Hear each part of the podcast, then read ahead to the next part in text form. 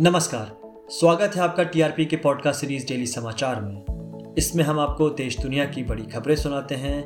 आज 20 जनवरी है और ये है आज की बड़ी खबरें।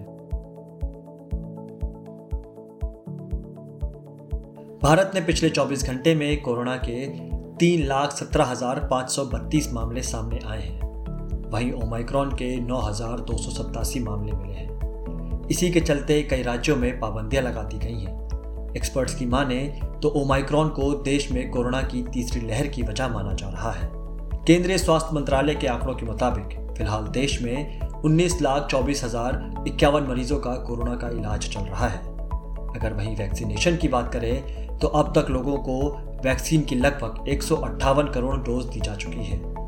कोरोना के नए वेरिएंट ओमाइक्रॉन के बढ़ते मामलों को देखते हुए कई राज्यों में स्कूल कॉलेज को भी बंद कर दिया गया है। इसके अलावा कई राज्यों में एंट्री के लिए आरटीपीसीआर टेस्ट भी अनिवार्य कर दिया गया है। उत्तर प्रदेश में आगामी विधानसभा चुनाव को लेकर सियासत तेज है। इसी बीच यूपी चुनाव में कांग्रेस के लड़की हूं लड़ सकती हूं अभियान की पोस्टर गर्ल प्रियंका मौर्या ने चुनाव से पहले भारतीय जनता पार्टी का दामन थाम लिया। गुरुवार को मौर्या ने बीजेपी नेताओं की मौजूदगी में पार्टी की सदस्य ग्रहण कर ली। बता दें कि खबर आई थी कि चूंकि कांग्रेस ने उनको विधानसभा चुनाव के लिए टिकट नहीं दिया है, इस वजह से प्रियंका बीजेपी ज्वाइन करने को लेकर विचार कर रही हैं। उनके साथ ही समाजवादी पार्टी के विधायक प्रमोद गुप्ता भी भगवा पार्टी में शामिल हो गए हैं। प्रमोद गुप्ता मुलायम सिंह की दूसरी पत्नी साधना गुप्ता की बहन के पति हैं और विधुना से विधायक भी रह चुके हैं। वे पहले अपर्णा यादव के साथ दिल्ली में भाजपा में शामिल होना चाहते थे, लेकिन ऐसा हो न सका। वे अभी शिवपाल सिंह यादव की प्रगतिशील समाजवादी पार्टी में भी थे। पूर्व मुख्यमंत्री और समाजवादी पार्टी के राष्ट्रीय अध्यक्ष अखिलेश यादव किस सीट से विधानसभा चुनाव लड़ेंगे, इन सभी अटकलों पर अब पूर्ण विराम लग चुका है। आधिकारिक रूप से अब यह तय हो गया है कि अखिलेश यादव मैनपुरी के करहल सीट से 2022 के विधानसभा चुनाव में मैदान में उतरेंगे। ऐसा पहली बार होगा जब अखिलेश यादव विधानसभा का चुनाव लड़ेंगे। मौजूदा आजमगढ़ सीट से सांसद अखिलेश यादव मुख्यमंत्री रहते हुए एमएलसी थे। इससे पहले उनके आजमगढ़ के गोपालपुर और फिर संभल के गुन्नौर विधानसभा सीट से चुनाव लड़ने को लेकर भी चर्चा हो रही थी।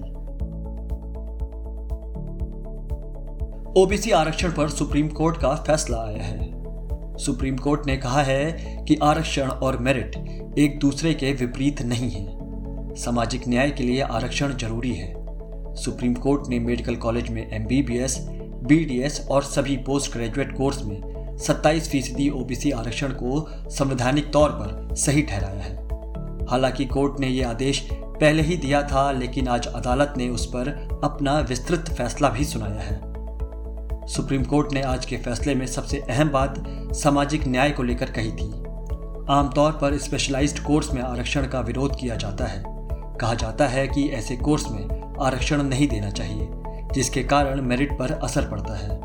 लेकिन आज सुप्रीम कोर्ट ने इस पर अहम टिप्पणी की और कहा कि मेरिट और आरक्षण एक दूसरे के विपरीत नहीं है। आरक्षण सामाजिक न्याय के लिए ज़रूरी है। जहाँ कहीं भी कॉम्पिटिशन या एग्ज़ाम में दाखिला होता है, उसमें सामाजिक और आर्थिक पिछड़ेपन को नहीं देखा जाता है। कुछ समुदाय आर्थिक और सामाजिक तौर पर आगे होते हैं, एग्जाम में इस बात को नहीं देखा जाता। इसलिए मेरिट को सामाजिक ताने बाने के साथ देखा जाना चाहिए। पाकिस्तान के लाहौर शहर के एक मार्केट में एक भयानक बम विस्फोट हुआ है। न्यूज एजेंसी पीटीआई के अनुसार घटना में कम से कम 3 लोगों की मौत हुई है और 20 लोग घायल हुए हैं।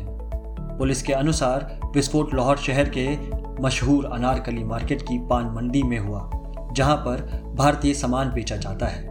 सूत्रों के अनुसार विस्फोट के कारण आसपास की दुकानें और बिल्डिंगों को भारी नुकसान पहुंचा है। हालांकि अभी तक ये स्पष्ट नहीं है कि किस ग्रुप ने यह विस्फोट किया है।